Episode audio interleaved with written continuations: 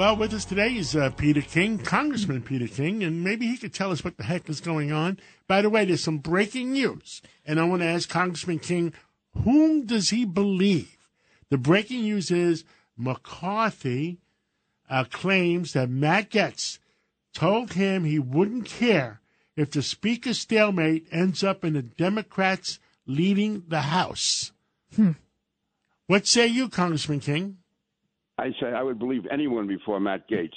Matt Gaetz is a disgrace to the Congress, and why anyone is listening to him and taking him seriously is beyond me. He just barely survived a sex trafficking investigation. Uh, I, I I can't think of one positive thing he's done since he's gone to Congress. And that, uh, to me, the biggest problem about what's happening today is you have less than 10% of the Republican Party is tying up the entire Congress.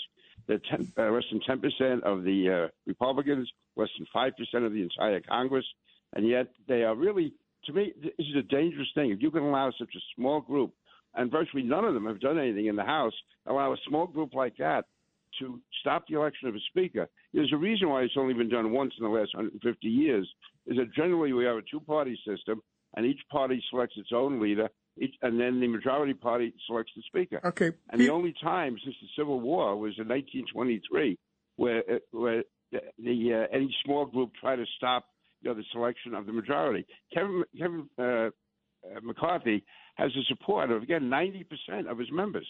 And okay. listen, I don't always agree with Kevin McCarthy, but he is the guy. When he came in after Donald Trump lost us the elections in 2018, we lost the House because of Donald Trump. Kevin McCarthy in 2020 won back like 15 to 20 seats. This year, he brought us back into the majority. Again, is your perfect leader? No, but he's better than anyone else that's out there. Now, you mentioned Steve Scalise. Steve Scalise is a great guy, and if it was a choice between the two of them, I could go with either one. But the party has chosen Kevin McCarthy, and that has to mean something. Otherwise, yeah, ninety percent of the party has chosen Kevin McCarthy, and, well, and, they should go with ninety percent of the party. Well, John, Pete, um, this is Rudy. Yeah, um, yeah how you doing, ex- Rudy? Explain to us uh, how would it be possible for the Democrats to get control? Uh, walk us through a scenario so that our listeners can understand yeah. what that statement means. Uh, you have to get 218 votes to become the speaker.